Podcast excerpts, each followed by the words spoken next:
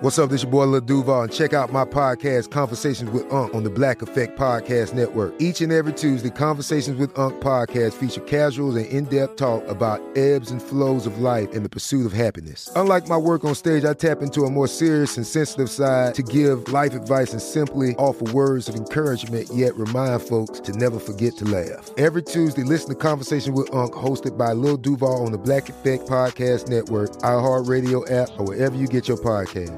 Presented by AT&T. Connecting changes everything. As the number one audio company, iHeartMedia gives you access to all. Every audience, live conversations, trusted influencers, and the insights and data you need to grow. iHeartMedia is your access company. Go to iHeartResults.com for more. My name is Ariel. I moved to the US at 19. I spoke no English and I struggled finding job opportunities. Everything I have, I owe to the Adult Literacy Center and getting my high school diploma at age 22. It was an honor helping you achieve your greatness. Now you're helping others achieve theirs. It inspires me. When you graduate, they graduate. Find free and supportive adult education centers near you at finishyourdiploma.org. Brought to you by Dollar General Literacy Foundation and the Ad Council.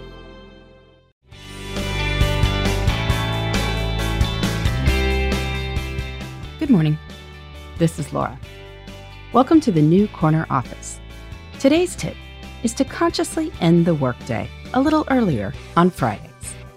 Even if you're not working in an office, this can be a great way to find time for something beyond work or family responsibilities. I've done some work over the years for a few companies that observe Summer Fridays, basically a half day on Friday from Memorial Day to Labor Day in the US. It's a nice little perk that recognizes the obvious. Most people don't do much of consequence after lunch on Friday. This is especially true during the summer months, when people are more likely to travel and want to get on their way before evening.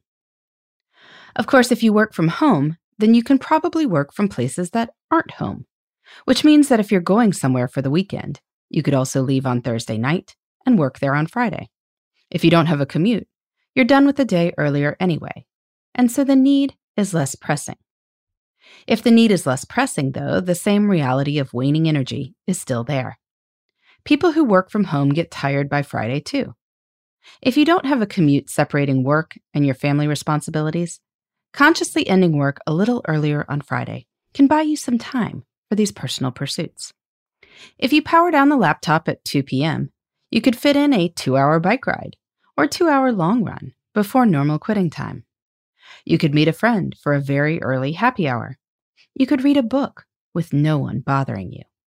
If you live somewhere that this is possible, you could get your nails done or get a massage. You could take a yoga class to wind down or a dance class to wind up.